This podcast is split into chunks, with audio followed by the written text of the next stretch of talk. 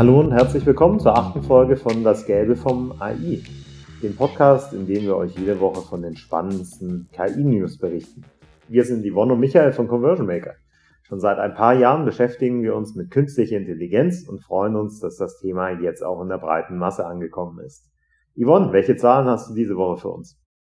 Heute habe ich gleich mehrere Zahlen mitgebracht. Und zwar Ionos hat 4800 kleine und mittelgroße Unternehmen zum Einsatz von generativer KI befragt. Und was ich daran besonders spannend fand, ähm, sind die Ängste, die die Befragten ähm, aus Deutschland angegeben haben. Die größte Sorge ist für 79 Prozent, dass sich beim Einsatz von KI Falschinformationen einschleichen. Zudem haben 77 Prozent Sorge, dass es keine Qualitätskontrolle der erstellten Inhalte gibt und auch ein möglicher Kontrollverlust sowie Urheberrechts- und Datenschutzaspekte bereiten den Unternehmen Sorge. Ja, das kann ich natürlich auf der einen Seite nachvollziehen, aber gleichzeitig muss ich auch sagen, dass die Ängste weniger mit der Technologie und vielmehr mit den internen Arbeitsprozessen zu tun haben scheinen. Ja. Das haben Unternehmer ja selbst in der Hand, inwieweit sie Informationen nochmal überprüfen und auch Menschen in, äh, in diese Prozesse mit involvieren oder komplett automatisieren. Das ist natürlich ein Thema, was uns auch immer wieder begegnet, ja. Ähm, aber wie gesagt, man kann da sicherlich Mischformen finden, ähm, wo man auch vorübergehend dann ähm, erstmal mehr menschlichen Ansatz, äh, Einsatz hat, ja. ähm, also wie gesagt dauerhaft oder vorübergehend, um gewisse Ängste auch zu nehmen in dem Bereich. Aber am Ende des Tages muss man auch sagen, ist auch der Mensch nicht äh, fehlerfrei, ganz im Gegenteil. Ja. Und die Ängste, dass Falschaussagen passieren oder Fehler, sind natürlich bei menschlichen Mitarbeitern ähm, ähnlich angebracht wie bei Maschinen auch. Ja. Ja, und das Thema Falschinformation, ähm, das begleitet uns heute auch schon direkt in der ersten Meldung. Das Gefühl, dass immer mehr Reviews gekauft werden, also fake sind, ich glaube, das kennen viele von euch. Und um genau das Problem zu lösen, hat Mozilla jetzt ein Tool namens FakeSpot integriert. Und dieses KI-Tool soll mit einer Skala von A bis F anzeigen, wie vertrauenswürdig eine Nutzerbewertung ist. Ähm, Im Moment funktioniert das Tool nur bei einer begrenzten Anzahl von Shops, aber darunter sind zum Beispiel Amazon, TripAdvisor, Yelp ähm, und auch Shopify. Was ich daran besonders spannend finde, ähm, ist das angepasste Rating, das das Tool ausgibt. Ähm, das heißt, bei der Bewertung werden nur vermeintlich relevante und echte Reviews ähm, zusammengerechnet. Michael, liest du dir eigentlich Online-Bewertungen durch, bevor du irgendwas kaufst? Ja, normalerweise schon, aber normal, äh, aber in der Regel nur die Extreme, ja. Also zu, zuerst lese ich die, die ganzen negativen Bewertungen äh, durch, um rauszubekommen, was sind so Kritikpunkte und dann äh, die positiven, ja. Das ist eher so das, was ich mir anschaue, ja. Ich finde so Lösungen sicherlich ganz spannend, ja. Würde es auch gern selber nochmal ausprobieren dann. Das konnte ich jetzt bisher leider noch nicht testen, aber ähm, klingt auf jeden Fall sehr spannend. Ähm, Frage ist halt nur immer, welche Informationen da angezogen werden. Ist es die reine Textanalyse oder haben, ähm, hat das Tool auch Zugriff ähm, auf bestimmte Analysen und Daten der einzelnen äh, Shops selber zu den Nutzern? Ja? Also wie viele Bewertungen haben die User schon abgegeben? Ja? Geben die immer nur positive, immer nur negative Bewertungen ab? Das sind natürlich auch Faktoren, die da einfließen, ne? um zu erkennen, ob ein User echt oder falsch ist. Ne? Wahrscheinlich anhand nur des Textes wir hören das sehr oft, dass KI-generierte Texte, ähm, dass man sie nicht verlässlich identifizieren kann. Ich denke, wenn sie es nur anhand von des Te vom Text machen, dann wäre es wahrscheinlich schwierig, die Fake-Bewertung ähm, auch zu identifizieren. Ja, denke ich auch. Also von dem her sollte man gern testen, ja, und ein besseres Verständnis dazu bekommen. Ja, kommen wir zum nächsten Thema.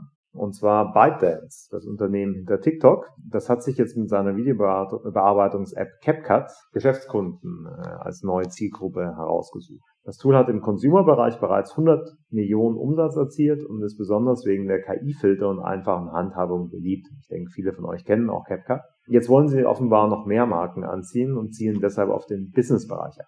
CapCut for Business soll gezielt Marketeers und Kreative bei ihrer Arbeit unterstützen und beispielsweise komplette Skripte generieren.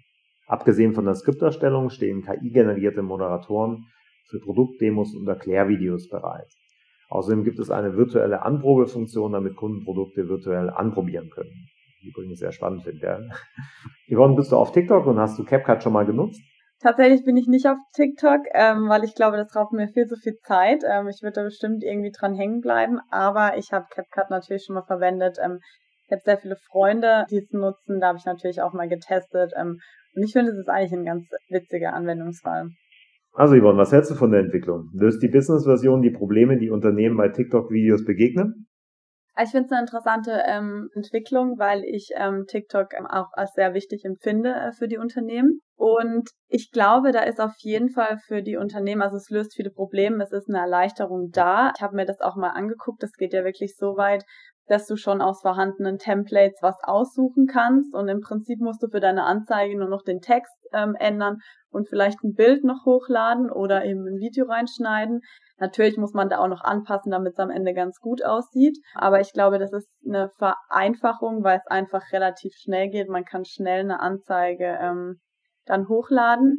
Was ich auch spannend finde, sind die Ad-Skripte. Das heißt, ähm, du bekommst wirklich schon einen Vorschlag, wie jetzt deine Anzeige aussehen könnte, beziehungsweise was der Inhalt von der Anzeige ist. Den kannst du natürlich später nochmal ähm, anpassen, was ich auch ganz sweet finde. Bei den AI-Moderatoren muss ich sagen, bin ich, also weiß ich nicht, ob das wirklich äh, die Probleme löst oder ob man sich da nicht doch noch selber hinstellen sollte und ein Video von sich drehen soll, weil ich nicht genau weiß, wie jetzt die Zielgruppe da drauf reagiert, ähm, wenn da plötzlich im Prinzip ein AI-Moderator steht und den Text runterrattert. Ich weiß nicht genau, wie das bei der Zielgruppe ankommt. Aber auch fürs Unternehmen an sich, die ganze Arbeit, teamübergreifend, das ist super einfach jetzt mittlerweile die Templates zu teilen, die Ads zu teilen und dann, dass das Unternehmen auch in einem Account arbeitet. Also ich glaube, es ist schon eine gute Entwicklung. Ähm, ich glaube, da wird bestimmt auch noch mehr kommen. Ich glaube, es ist auf jeden Fall wert, das einfach mal auszuprobieren. Ja, kommen wir zum nächsten Thema. Wir haben ja gerade schon ähm, bei der TikTok-Meldung gehört, dass es immer wichtiger wird, den Kunden vorab ein besseres Gefühl für Produkte zu geben, bevor sie die auch in der Hand halten können. Und Walmart, der Riese aus den USA, lässt jetzt die Kunden nicht nur die Waren in den echten Warenkorb legen, sondern spielt jetzt auch mit Augmented Reality. Und zwar durch eine Kooperation mit Perfect Corp gibt es nun für Kunden die Möglichkeit, zum Beispiel Make-up-Produkte ähm, oder Beauty-Produkte virtuell auszuprobieren, bevor sie den Kauf tätigen. Und damit sind wir jetzt eigentlich auch schon mitten im Trend der Woche. Genau, denn wir sehen immer häufiger Shops mit Hilfe von KI ihr Kundenerlebnissen ihre Prozesse verbessern. Yvonne, hast du noch weitere Beispiele? Ja, und zwar äh, fangen wir mal mit den Pizza-Fans an. Äh, Domino's will in Partnerschaft mit Microsoft ähm, einige neue Prozesse durch KI verbessern. Und zwar gibt's für den Kunden durch KI-basierten Bestellvorgang ähm, bald auch personalisierte Pizzakreation um ähm, eine noch für eine noch bessere Qualitätskontrolle. Sparen und Nachschub findet man mit Klanas ähm, Shopping Lens. Sie hilft, äh, Produkte aus Ländern per Foto oder Barcode online zu finden und so die günstigste Preise und die günstigsten Shops eben dafür zu finden. Weiteres Beispiel wäre ähm, Otto. Und zwar bei Otto gibt es einen sehr beliebten Shopping-Assistent. Äh, der wurde sogar schon von 80 Prozent der Kunden als hilfreich eingestuft. Und das waren jetzt wirklich nur die Highlights. Natürlich gibt es auch sehr, sehr viele Veränderungen hinter den Kulissen, die wir jetzt beispielsweise nicht sehen. Michael, was denkst du, welches Argument ist das jetzt das Spannendste für den Kunden? Ich glaube, allgemein sehen wir jetzt durch die KI-Möglichkeiten, dass allgemein mehr persönliches Erlebnis in Shops möglich ist. Ja. Sei es jetzt bei der Kundenberatung durch Chatbots, aber auch durch die Möglichkeit, virtuell Dinge anzuprobieren, auszuprobieren. Ähm, ich glaube, wir sehen auch dort eine ziemliche Revolution so dieser Online-Shopping-Experience. Und ich bin sehr stark davon überzeugt, dass der klassische Online-Shop in ein paar Jahren deutlich anders aussehen wird als heutzutage.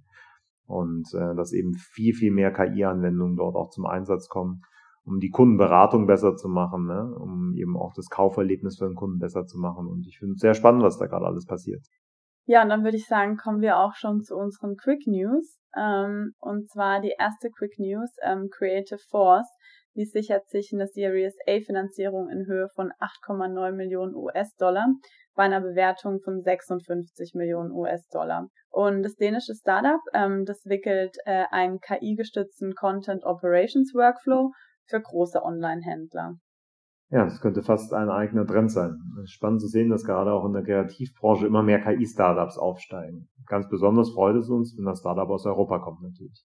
Ähm, und dann kommen wir zu unserem zweiten Quick News, und zwar der Besuch bei, ähm, bei Dr. Google. Ähm, der gilt ja als problematisch, weil man sich vermeintlich verrückt macht oder dann eben so Symptome ähm, sogar schon einbildet. Und eine französische Studie zeigt nun aber, dass KI bei Behandlungen und Therapien tatsächlich hilfreich sein kann.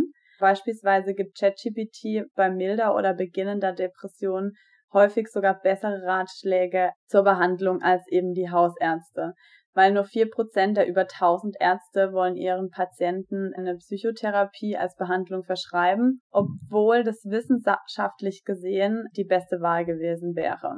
ChatGPT 3.5 und ChatGPT 4, die haben hingegen bei 95 Prozent beziehungsweise sogar bei 97,5 Prozent die Maßnahme vorgeschlagen. Finde ich jetzt ein bisschen verrückt, oder? Ähm, ich weiß nicht, ob das mich jetzt eher beruhigt, ähm, dass ChatGPT so oft richtig liegt oder eher erschreckt, dass Ärzte so oft falsch liegen. Michael, würdest du nach der Meldung ChatGPT öfters äh, konsolidieren? Ich glaube schon, dass es hilfreicher ist, äh, zu chatten, als in Google nach irgendwas zu schauen. Ne? Ob das jetzt ein Arzt ersetzt, äh, wage ich eher zu bezweifeln. Ich finde auch den, das Beispiel, äh, was hier in dem Artikel genannt wird, auf den wir uns gerade beziehen, sehr schwierig, weil ähm, grundsätzlich so, dass viele Ärzte so ein bisschen Berührungsängste mit dem Thema Psychotherapie haben. Ja. Das ist einfach so. Ja. Äh, es gibt in der Psychologie schon seit Jahren eben so ein Stück weit den Streit über äh, die medizinische Variante ja, und die, äh, die therapeutische Variante, die psychotherapeutische Variante dabei. Das heißt, kriegst du Pillen gegen äh, psychische Leiden oder kriegst du Therapien dagegen. Ja? Und da passiert momentan sehr viel in der Psychologie, ja, dass diese Disziplinen enger zueinander wachsen, aber häufig ist eben doch so, dass die klassischen Mediziner mit äh, Psychotherapie häufig eher sich wenig auskennen und daher auch Berührungsängste haben. Ja. Äh, deshalb finde ich schwierig, aus dem Beispiel jetzt abzuleiten, dass, äh, dass ChatGPT besser ist als äh, die meisten Ärzte, ne? wenn man diesen Hintergrund nicht kennt. Ne? Wie gesagt, trotzdem glaube ich, dass, dass es mehr Sinn macht, einen Chat zu führen, ne? wie eine Art Beratung ja, mit äh, ChatGPT, als jetzt blind in Google ein Symptom einzugeben und zu schauen, was könnte es alles sein, weil da endest du in der Tat eben bei von bis, ja, von Kopfschmerzen bis, bis Krebs kannst du dann alles dabei haben. Deshalb ist der Ansatz besser. Ja. Aber einen Arzt würde ich trotzdem noch konsultieren. Zum Schluss bringen wir dann euch noch ein Event-Recap, äh, denn in New York war Advertising Week und wie bei fast allen Events dieses Jahr ähm, hat natürlich auch hier das Thema KI dominiert. Und gleich zur Eröffnung ging es mit einer Podiumsdiskussion ähm, zu KI los, die so gut besucht war, dass die Veranstaltungsräume an der Kapazitätsgrenze gekratzt haben. Und obwohl es einige begeisterte Diskussionen über die technischen Möglichkeiten der KI gab, hatten viele der Gespräche einen deutlich humanitären Unterton, eine Betonung des Potenzials der KI, der menschlichen Kreativität zu dienen und eben nicht umgekehrt. Ja, ganz spannend fand ich, dass die Diskussion vor allem darum ging, wie KI uns bereichert, statt uns zu ersetzen. Ich finde, das kommt auch immer etwas zu kurz, ja. Die Ängste der Leute sind meist höher als die Chancen, die sie dahinter sehen. Ja. Und das ist eben das, das Schwierige da. Und dass die Kreativbranche jetzt wirklich auch dort proaktiver rangeht und optimistischer, finde ich sehr gut, ja. Weil in der Tat, es gibt viele Möglichkeiten, sich da kreativ auszuleben. Ja. Wenn selbst Leute wie ich damit tolle Bilder äh, gestalten können, zeigt schon, was äh, daraus werden kann, wenn Leute, die sich wirklich mit Bildern auskennen, damit Bilder äh, gestalten. Ja. Also von dem her, das ist jetzt nur ein Beispiel dafür, wie du auch wirklich Chancen nutzen kannst. Ja. Ja, ich würde sagen, das klingt nach einem schönen Schlusswort, Michael. Ich würde sagen, wir sind fertig für heute mit der heutigen Folge und dann hören wir uns nächste Woche wieder. Ja, vielen Dank. Wir hören uns nächste Woche dann wieder zu einer neuen Folge, in der ihr spannende Nachrichten aus der KI-Welt von uns bekommt. Wenn euch das Ganze gefällt, dann gebt uns doch gerne Bewertungen oder schreibt uns. Ja, ihr findet uns vor allem auf LinkedIn, da sind Yvonne und ich sehr aktiv. Schlagt uns doch auch gerne mal Themen für die Woche vor, die ihr gerne hören wolltet. Diskussionen, ne? Äh, oder auch sonst allgemeines Feedback zu unserem Podcast. Wir freuen uns über alles. Ne? Äh, von dem her werdet aktiv ja? und tretet in Dialog. Bis dahin wünschen wir euch alles Gute, viel Spaß beim Hören und bis nächste Woche. Ciao. Ciao.